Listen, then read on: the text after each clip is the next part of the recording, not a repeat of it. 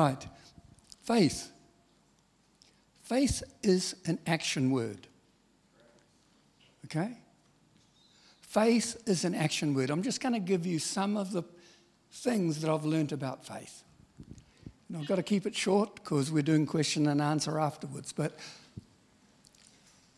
I was diagnosed with cancer um, a year ago, and it's um, not a nice experience.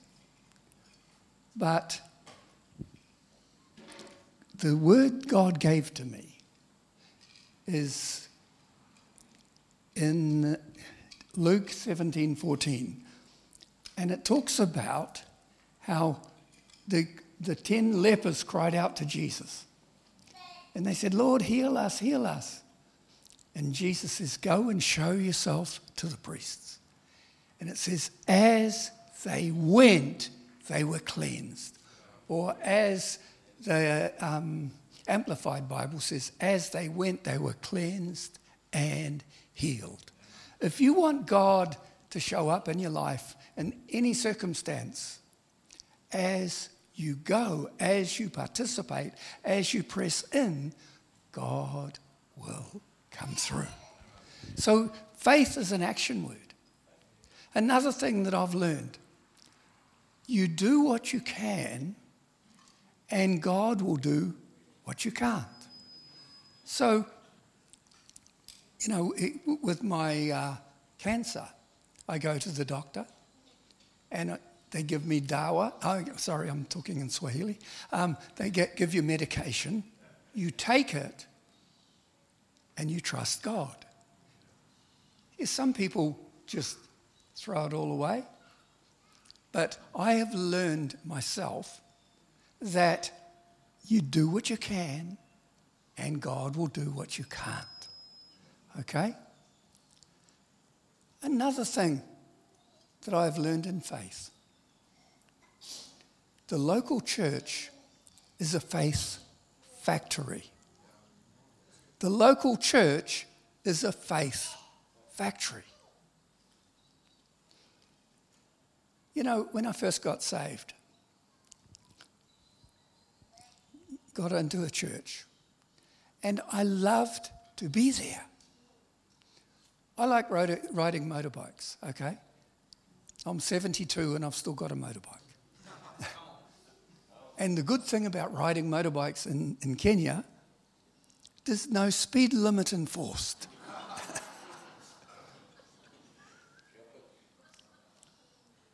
So, when I was first saved, guys I worked with and that had motorbikes, and, and they'd say, Oh, Robin, on Sundays we're going out for a bush ride. I love riding in the bush. And, you know, it's m- much better than going down a smooth road at 160. Much better flying through the air and having fun. But I didn't go because my commitment was to the local church. And yes, I can't ride as good as if I'd gone all those Sundays out with the other guys. But I learned to stay in the faith factory. We are in a place, and there is so much today people talking about, oh, we don't, we don't have to go to church. Well, that's true. But the sad thing is, those that don't get to the faith factory, the local church, usually, my generation, I'm, I'm just looking back, you know, I've been saved over 50 years. Their kids are not the powerhouses in God that they should be or that they could be. The local church has an incredible uh, development factor of being together. You know, most people, if they want to be a bodybuilder, they go to the gym and they compete with each other, right? You don't see many real great muscle men just doing it by themselves. To push our faith, to build our muscles.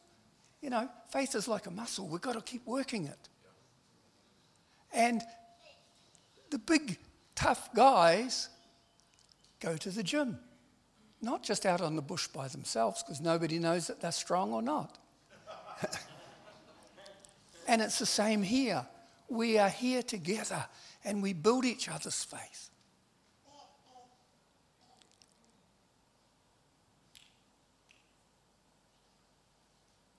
There's great benefits of the local church. I've seen in crises, the local church comes through. We've just been through COVID. And in COVID, we work in the, in the largest slum in Africa, over a million people in Kibera slum.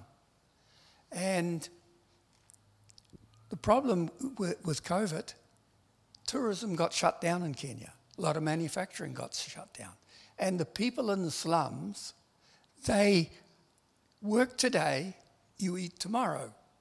No work today, no food tomorrow. Not very good in the time of COVID, is it? And so Margaret and I, we have a, a small program where we, where we take food parcels to desperate people. And we work with the church that we helped build up in, in Kibera. And they identify families. Well, of course, at the time of COVID, the needs were huge. And the amazing thing, the church was identifying people, and we just had to trust God. Perhaps I should have told people, hey, we're in a crisis, but we never did. We just trusted God. And we saw money just pour in. My home church pastor just called me up and says, Look, would you like some money during this time? $20,000. And I worked out this is a rough estimate. We fed, uh, did, did about 1 million meals into that slum over the COVID time. And it was.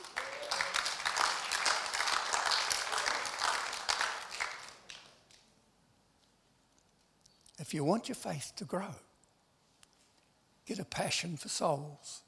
If you don't have that, ask God for it.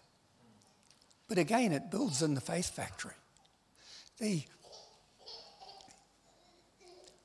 I started in ministry.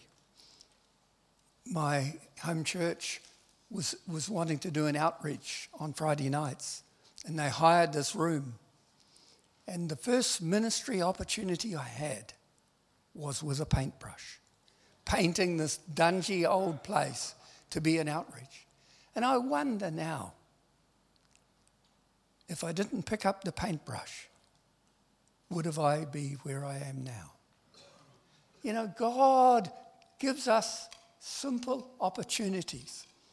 And I was made the leader of that because I was the only one that would show up regularly with the paintbrush, me and my cousin. You know, started with a paintbrush, and then we reached souls.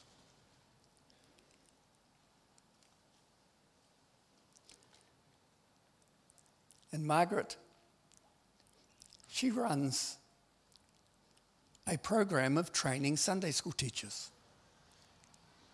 And she started off doing this training and eh, they, they build it around play. She can tell you more about it when she comes up, but they build it around building relationships with kids. And before long, she started off with a team of five, and then it grew to 10, then to 20, then to 50, now it's 70 and beyond. And you know what? It's interesting when God does that. We'd just been on furlough, we'd raised the money, but we hadn't promoted and believed God for this.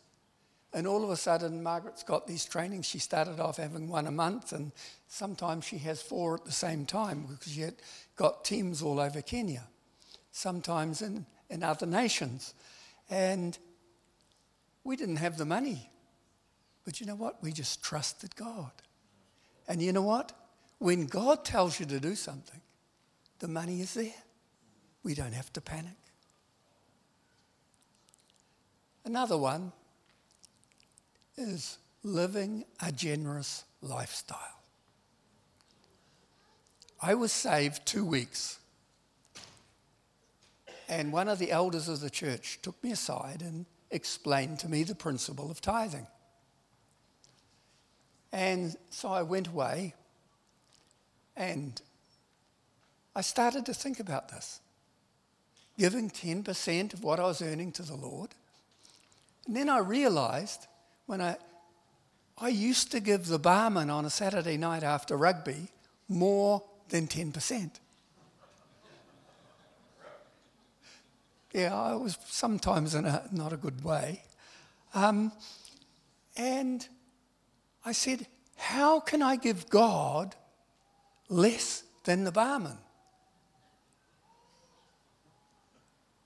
So I decided I would double tithe because I couldn't give God less than the barman.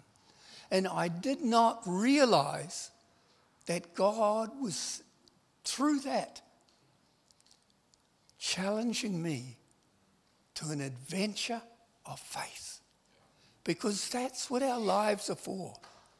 I see many Christians spinning their wheels, not going anywhere. We need an adventure of faith. And you know what? Margaret and I see God do miracles of provision time and time and time again. Because we do what God says. And when you do what God says, He shows up and provides. I remember one time when, I'll have a sip of water. Um, thank you for the bottle. I remember one time when we were going to our son's wedding. And I do believe in practicing good financial principles, like saving money, you know. So my son was marrying his uh, he met his girlfriend at school in Kenya. Her parents were missionaries in Rwanda. And so they were going to get married in the States. And in that particular region of the States, they practice a thing where the bride's parents pay for the wedding, but they do a rehearsal dinner. So on a Friday night, you have a practice for the wedding, and then the parents and uh, party and everything go out, and the groom's father pays for that. So uh, I was very happy I didn't have to pay the thousands of dollars uh, for the wedding, but we saved up this money, and I had the money aside for this. It was about 25 people going out to a restaurant. And I'd saved up the money, and then the pastor's wife of the church we were working with in the slums came to me and she said, Look, there's a young man that's coming to our program. He had an accident and has broken his leg. They put him into the government hospital. And, and she said, Look, if we don't get him out of the government hospital, he's going to get gangrene and lose his leg. So I said to her, Look, there's a mission hospital.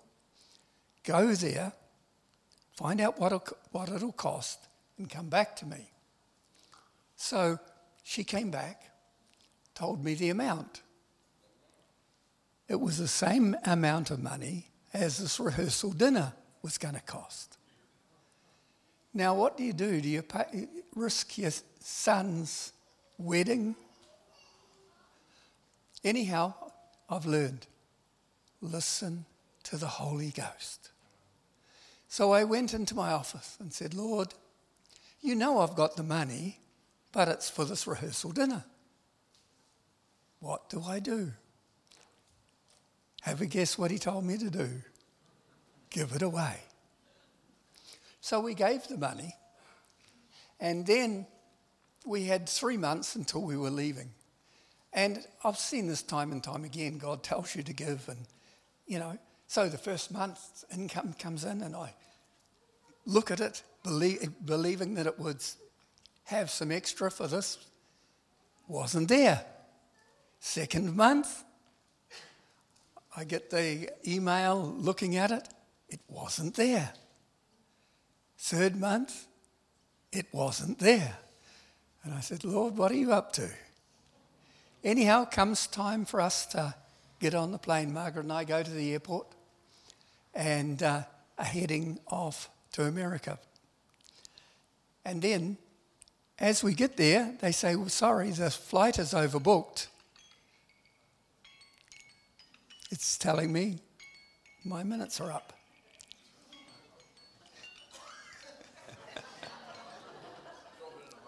yeah. so let me finish the story and then, then we'll. So um, we get to the airport, go to check in, and they say, Sorry, the flight is overbooked, but we can take you tomorrow. And they said, You can hang around and see if any seats become available, but we don't think so. So we hung around and hung around. And uh, then I heard this American, uh, after the plane had gone, this American says, What is the compensation package? And, you know, something like that. I, I have Scottish ancestry, you know. yeah. ah. So they said, Look, uh, compensation, you'll have to talk to the airline office tomorrow morning. So they put us in a hotel in Nairobi overnight, and we went down to the airport, uh, I mean, to the uh, airline's office, and the compensation package was exactly what we needed for the rehearsal dinner.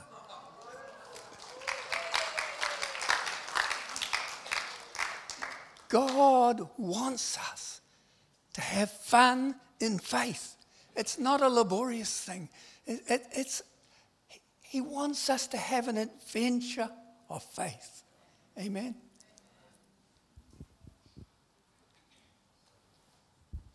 Awesome. Why don't we just uh, we'll just give him a hand? just uh, just stay up here.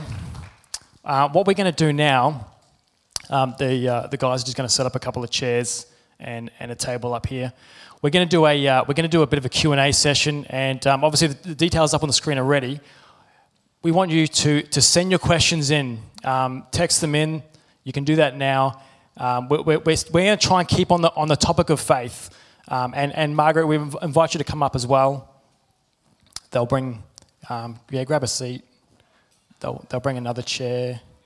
It's coming slowly. It's all good. How are we all doing so far? Was that good? Feeling encouraged? Excellent. Uh, I, th- I, think they're going to bring another one. We'll, we'll put it over here. That's, that's the more comfortable chair, anyway. We'll move this out of the way.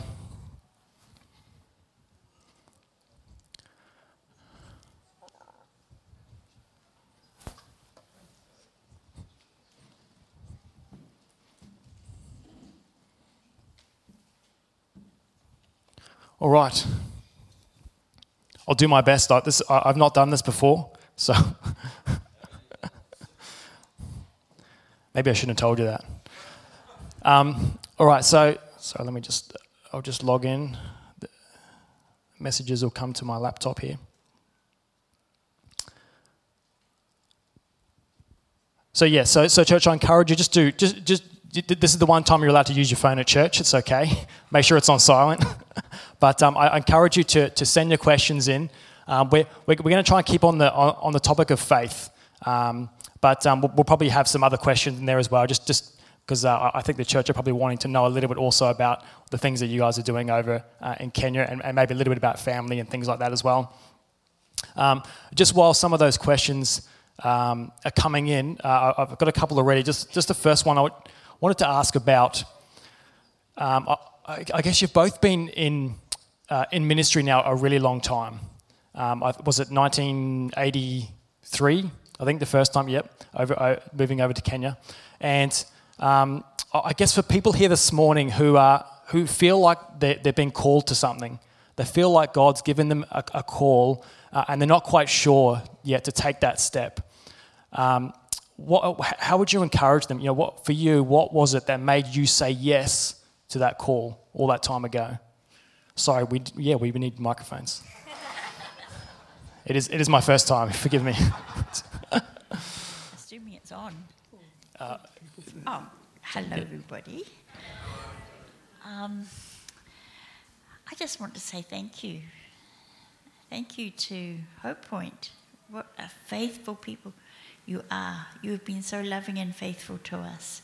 And that's, um, that's two of the attributes of our Lord. He's loving and He's faithful. Thank you so much for your faithfulness and for your love. Now to the question.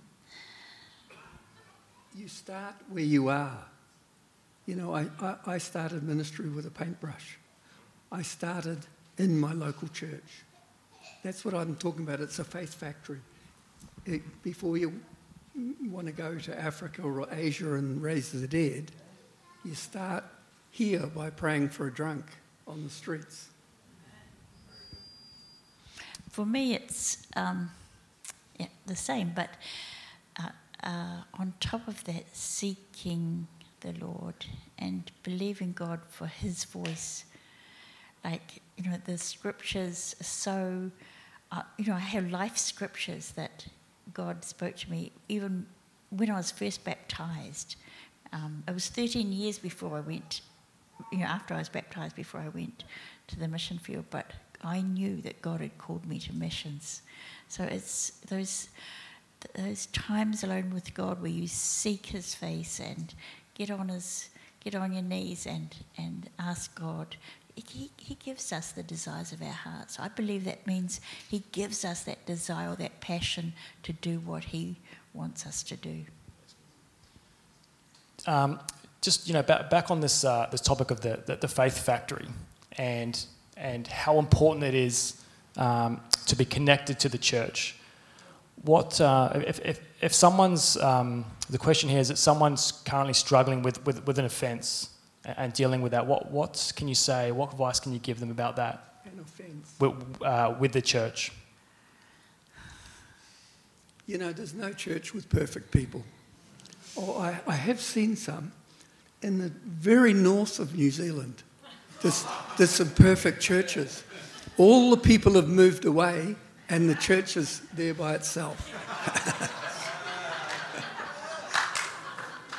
but yes, unfortunately, the church, so many of us, we wear hobnail boots. You know, we, we stomp on people's toes. But there's no perfect church. And we've just got to learn to find a place where we fit and get in there and stay with it. That, that, that's my feeling. Yeah. Seek first the kingdom of God and his righteousness. I just learned recently that that word righteousness can be translated right relationships. And uh, sometimes our relationships are messed up by our words, the things we say. But relationships, bottom line. So if someone's hurt you, and this is for, I'm hearing about marriages as well. The, the most, one of the hardest things to do, but it's the most powerful, is to forgive. Very good. Um, we've, got, we've got, a question. Uh, it's, it's, around longevity in ministry now. Obviously, that both of you have been in, in, ministry now for a really long time. Um, and the question is, right, you know, how do you how do you keep your faith alive for so long? I think if you are pushing yourself in faith, listening to God, one of the biggest things is to tune your ear to what God is saying. And He tells you to do crazy things like giving away money that you've saved up. Um, but when He's come through, and now we're, we're, you know, seeing lives changed every week. We're, we're, we're uh, seeing God's financial miracles, you know, uh, every week. It's, and, and I believe we're missing out. The Australian church is missing out because if we will hear from God and obey what He says, our lives become an adventure. It's exciting when, you know, I used to get a bit uptight when my money was run out. Now, I, when, when I've run out of money, I cross my arms and smile and say, Hey, God, what are you going to do? You know, I'm looking for the next miracle. And He's never let us down. Mm, that's one of my mantras. He never lets us down. However, there's a little word called doubt, which of course is the opposite to, to faith. And uh, there have been times that we, we do doubt. But it's, yeah, we just have to hold on to God, just have to go to Him, yeah, and trust Him. There's a, there's a, there's, there's a, a few questions that have come through um, around this, this sort of topic, and I guess uh, so the, the questions around how do you how do you keep moving forward in uh, how do you keep moving forward in God despite having disappointments? And you know, I, I would imagine obviously over, over, a long time in ministry, there's going to be times where you've, where you've had disappointments and things haven't gone uh, the way that you had hoped and the way that you'd prayed. How do you how do you keep pushing through that? You know, the, one of the hardest times we've ever had is we lost our daughter. 17 year old daughter died in a road accident. And the presence of God was with us, particularly the first year, in an incredible way. Um, it doesn't mean to say that when you're on an adventure of faith that, you know, the mud doesn't hit you, because it does. We're living in a fallen world. And part of that fallen world, you know, interest rates go up and our mortgage payments to the bank go up. You know, we get affected by that. But we, it does not mean to say that God is not going to provide. You know, what the world say, we often believe. And yet the word of God supersedes anything that the world says. So the world says, oh, your interest rates are going up, your mortgage is going to be paid, uh, be a struggle to be paid. Yes, that's a reality. But they don't mention that we serve a God that does incredible things. And when you do what you can, like paying your, paying your mortgage that's gone up by 50%, and, and do you do an extra job or a few hours? Sometimes that's sensible, sometimes it's not possible. But God is able to come through with you. You don't have to be on the mission field for God not to come through and supply and do a miracle for you. Other people is my answer to that. We need each other. Building relationships. It's we can't do it on our own. We need, and hope we have, has been there for us when we've had tough times. You, you, you've um, you've been praying for us, and we've we've been the recipient of answers to prayer because of, of other people, other people's prayers. And just um, and just on that same sort of topic as well, um, what have you found to be the biggest challenge to your faith, and, and what have you done to overcome that? Mm, for me, it's being hurt by people again. So it's back to people, but the biggest challenge is is people that have been close to us, um, uh, what's the word? Rejecting us. Rejection, I think, is a huge thing, uh, by, especially by people that we've trusted. Yeah, Christians are good at stabbing each other in the back. but that's their problem. If somebody stabs me in the back, yes, I've got to evaluate myself. Have I done something wrong? Maybe I've said something unwise. But, so I evaluate myself. But most of the problem, if the stabbing in the back happens, which happens regularly in the church, I'm not just talking about this church, I'm, I'm talking about regularly in the broader aspect of the church. It is their problem. It's not my problem. So you just focus on Jesus and yes, it hurts.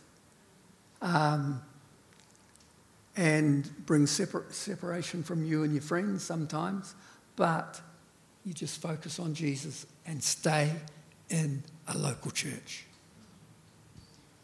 And um, uh, what, what, uh, what advice can you give to people about how do you build faith? So, they, uh, for example, um, brand new Christians and, and you know, what, what sort of steps should they take to be able to build their faith? You know, we, we carry around a test of faith, every one of us. It's right here in my back pocket. my wallet. That is where God started with Margaret and I testing us, whether we would give. And after you've seen hearing God, doing what He says, you know, it's so, so easy if God speaks to you and says, Look, you see that lady across the road waiting at the bus stop? Go and give her $10. You go over there and you give her $10, and she says, How do you know? How did you know? I didn't even have the bus fare to go home. I lost my purse. And then you start getting excited, saying, Hey, I've heard from God. We all dream of, you know, like Peter and John walking in the temple, and the beggar beggar says, Give me some money, and they say, No, we don't have any, but in the name of Jesus, rise and walk. We all dream of that, but it starts with small things. And that's where it often starts with a $10 gift to the granny over the road, right? So it's a faith exercise. But, you know, he leads us all differently, but, but I have found uh, with our wallet is often the way that God has tested me to start with and built my faith, right? And then, of course, there's the Word of God too. You know, when I'm faced with this cancer, there's a, a, a, a preacher from America that reads Scripture, and it's called John Hagee, Healing Scriptures. And I listened to it for a whole hour. This guy reads on healing, and he reads another scripture, and then he comments just one or two lines and reads another scripture. And after listening to that, you do not doubt that God is in the healing business, right? So filling your mind with the Word of God is very, very powerful, you know. Mm. Um, I, am not sure if this answers your question, but I want to share a wee testimony anyway. So I, we train children's workers, and uh, once or twice a year in the last few years, we've been training the facilitators, t- teaching them how to facilitate other groups of, of children's workers. And so we had invited this one father who uh, he's a pastor and he struggles to pay his school fees for his children, and he, really doesn't have a lot. But we had invited him, and he decided he would come to the training. And even though he, he said he had no toothbrush, he had no toothpaste, and uh, no soap to, you know, he had, he had to leave all he had with, with his family. But his daughter, who's just 17, said to her, said to him, Dad, you should go, even if you don't have what it takes. You, you, you should go because this will, will really help you. So the 17 year old, it was like a walk of faith also for, for her. But um, what, uh, what that pastor didn't know was that as, uh, as, a, I as a gift, I had prepared for all of the, the participants, I'd prepared toothpaste, toothbrushes, and soap. And so when he got there and then he shared this testimony in the group, I'm like, I just started to cry. It's a, little thing. But um, yeah, it spoke volumes not only to the pastor but also to his daughter who was standing with him and encouraging him. Yeah, that's amazing. Um, we, have had a, quite a few questions also, and, and, you sort of started there already. Just uh, people wanting to know a little bit about what's um, what, what, you're currently doing over um, in, in Kenya. Maybe if you just want to share uh, a couple of things that are happening, and maybe if you've got some testimonies as well, like that, that that'd be great to share. Yeah, um, I'm looking to see where they are. This church and our children's ministry training have something in common because just three weeks ago, the team was in Adjumani, which is North Uganda, training uh, children's workers the, in the Sudanese uh, uh, refugee camp. So I, when you guys talk about your work with the Sudanese, I'm like, yeah, you know, we're, we're an extension of, of uh, Hope Point, I think. so, um, yes, a team of five went up there. Um, uh, we, we don't often do trainings outside of Kenya, but the last week, last year we've done a, just a couple. Uh, the trainings are, um, are, are mostly done in the school holiday, so we're going to get back in time for uh, the April school holidays. So we'll be. Um, uh, I, I, I, think we've probably got about 10 trainings happening in, the, in the, these school holidays. So we're believing for, for good things to happen. And I'm just, just thankful for the people that God's given me to work with. Um, I see Gwen sitting there. Gwen is a good friend of Miriam, who's, who's she and I were the first two to start tr- training together some 30 years ago, 25 years at least. And um, then we've, we've, built up the team, and uh, we've got some, some good uh, ladies, especially, who are, um, who are, are mentoring now, mentoring the others. And it's, it's a program of mentorship, really. We, we just mentor others who will become mentors for, for others. It's, it's just a fantastic program. The, tr- the training is out of Petra Institute in South Africa, and it's a, the bottom line of the training is building relationships with the children through play and storytelling, and then we build on that in the subsequent trainings to train um, uh, to train spiritual maturity, and we also have a course called Walking with Wounded Children. So, in fact, the the man I was just telling you about the, the toothpaste is at the moment in Mwanza uh, Tanzania doing a training in uh, a church group on the Walking with Wounded Children course. So, yeah, good things are happening. Oh, and my, my one testimony that is just so special. I was there in, in November, and my, my team leader had said, Oh, we've got a training where the pastor is deaf. And I'm like, Oh, yeah, okay, that sounds interesting. So I went there for the, it was eight hours drive from Nairobi. I went there for the graduation time for this church, and he was this. It really was. It, he really was a deaf pastor, and he trained his his young uh, assistant pastors to do sign language. He had 30 people in his congregation who were also deaf out of the 120 people. 30 were deaf, not because they lived in that community, but because they. Um, it's like the Sudanese coming here. because they felt accepted, because they, you know, did the sign language for them. many, many people came from, from far away. And so then our team leader took one of the sons of the, of the pastor, who of course he had six, six children, but, but um, of course they could all do sign language because they had to communicate with their father. and then, um, and then uh, we've, we're training that young man, we've, we're training him to become a facilitator so that we've got a group of, of facilitators who can teach the training in sign language.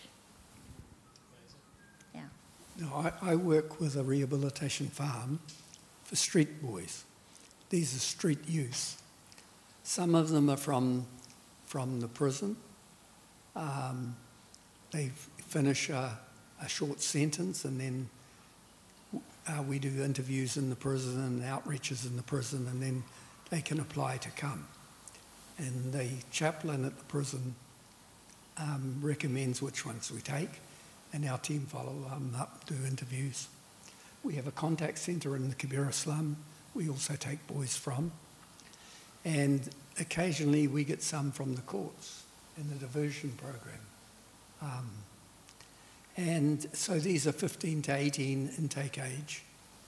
We have 75% success rate of those that come in, finish the two years of training. And we have 100% of those graduates that get jobs. And I'll tell you about one of the boys that I was just with. Um, what, this guy had got caught uh, in the slum stealing. So the people grabbed him. And you have to understand for the slum dwellers, they can work a whole year saving up money for a little 12 inch TV. And when somebody gets something new, then thugs break into their houses and steal it. So the slum dwellers just hate the thieves. So they got this guy, they put a tire around his neck, poured kerosene over him,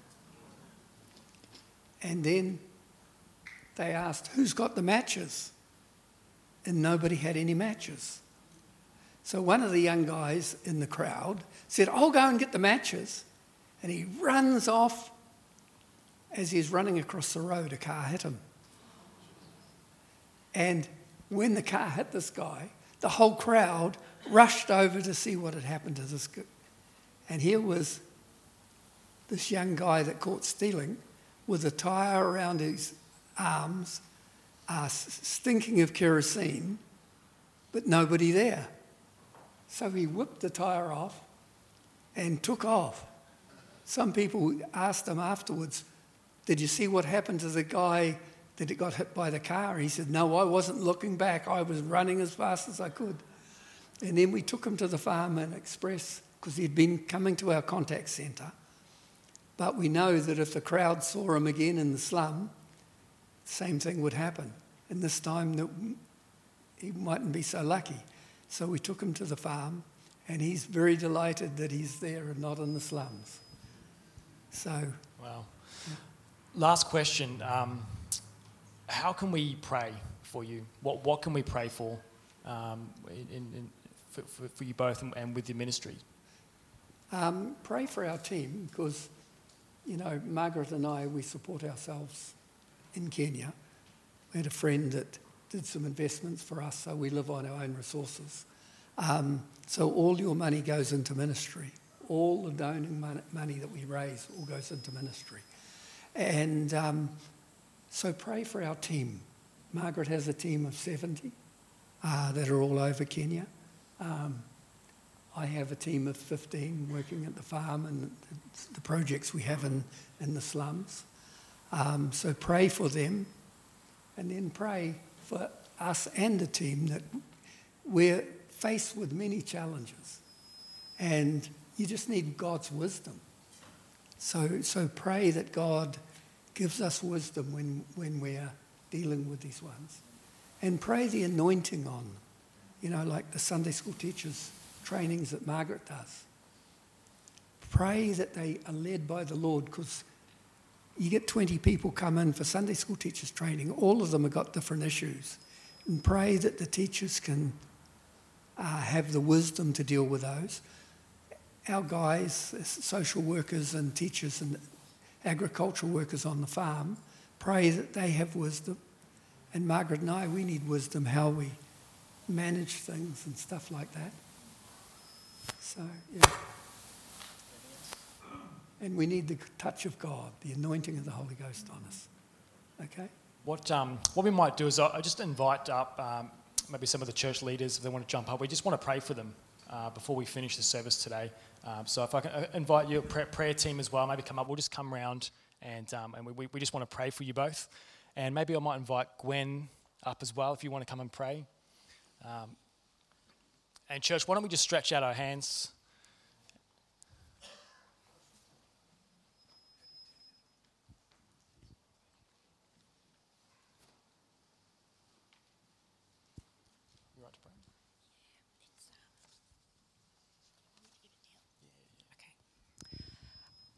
Hi, Margie. Hi. Um, yesterday at home, I had this little story pursuing me all day, and I couldn't work out what it was to do with. And this morning, when I was having time with the Lord, it struck me. And the story is if you could just bear with me for one moment. Um, I, as most of you know, have been, was a trained artist in the past, but I decided to do a new type of uh, painting but it takes a lot of work. And I remember one day I was sitting down there painting a kookaburra, and as I was doing it, I thought, oh, this is rubbish. Oh, and I thought, put it aside. I thought, that's it. I, failed on that one. And then I went over and I was having a prayer time. And in the middle of the prayer time and worshipping and seeking the Lord, suddenly I stopped and I got an idea from the Lord how to fix the kookaburra. So I went up to my desk and I painted and I did this idea. And then uh, I finished it, put it in the art gallery, and sold it straight away.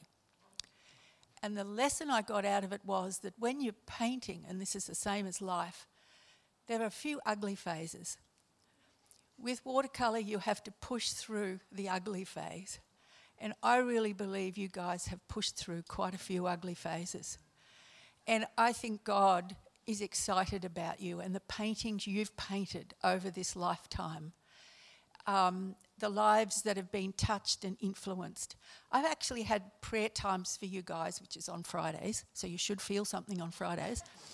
Um, I've sat there and I've prayed and I couldn't ask for anything. All I could do was get overwhelmed with gratitude for the uh, incredible fruitfulness and effectiveness and the painting that he's painted over your lifetime in Africa. And that artwork is including many people's lives. And oftentimes, when I used to get like this, I'd weep and I would see trees and vines and fruit trees and, and a, a beautiful, spectacular painting. Um, but I do believe that it also it's in you guys, your lives. You have pushed through some uglies, and He's making a very beautiful thing.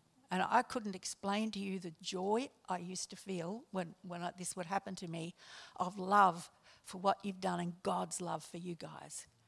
And sometimes he just rejoices and rejoices and, and carries on a bit like a pork chop because he's delighted. He's, he has delight in you guys. Everything you've done, he's rejoiced over. Think of all those boys, all of those young children. And just for everybody's sake, Margaret and Miriam went across to Nepal one year uh, to visit the Bible school where I used to go to teach each year. And um, they had so inspired the students of the school to go out into the surrounding districts and reach out to children. And in the process, they found a man who was a slave in a factory and he had two children, no wife, two children. One was six and one was eight. And let me tell you today that the, uh, the oldest one, who's now 19, is passionate and on fire in Bible school because of that and her sister is uh, following on in her footsteps. So this is like the, a sea coming from Africa across to Nepal. And they sent me pictures of this girl from Nepal, and I am so grateful that there were people with that kind of vision to go to Nepal to inspire, to bring change even in Nepal. So I just love your work, and I know God does. I find He is very rejoicing over it because you've pushed through many uglies. And I think that's life for all of us, isn't it? To push through uglies and then uh, have God intervene, like He did when I was with the Kookaburra, and then suddenly there's a beautiful thing made. So I just think I'm looking at gold here and beauty. Okay. Lord, I just thank you for these treasures. I thank you because you've chosen them for your purposes since way, way back, God. You had plans. You had plans, Lord, to improve and change Kenya and to challenge lives, to stir people to passion for you. Lord, I just thank you for their resilience, their resilience through all sorts of stuff, and their pushing through the ugly phase. Lord, and then touching you in the situation and producing incredible artwork for the kingdom of God. I pray effectiveness for all the work with the young people teaching um, children and for all those boys on the farm and for in the church, Lord, all their encounters, those in the Kibera slum, Lord, there'd be many, many souls saved and renewed uh, because of their contact there. Lord, we want to see the slum changed. Lord, we just thank you. The way you work is inspiring, and we just want to exalt you for it, Lord. And because you are so great and so glorious, we thank you for it. Amen. Yeah, Lord, we just declare a, a fruitful season as they run hard, as they return, Lord. We just pray that this season, as they run in Kenya, would be more, have more influence than the combined time that they've been there. Lord, you can do the things that are impossible to man. And Lord, we thank you for that. We thank you for divine influence. And we just pray for this season as they return, that for everything they touch, Lord, we've heard the testimonies of the past, but Lord, we would pray that that, that would just be accelerated as they go back. Lord, that you would raise up men and women that would come to them and want to put their hand to the plow and see this ministry not only continue, but expand and be accelerated for the glory of God.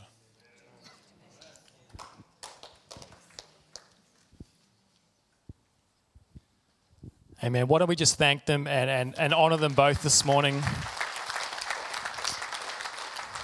Thank you. Thank you. Thank you both for coming and sharing with us this morning. Really, uh, really appreciate that. Thank you.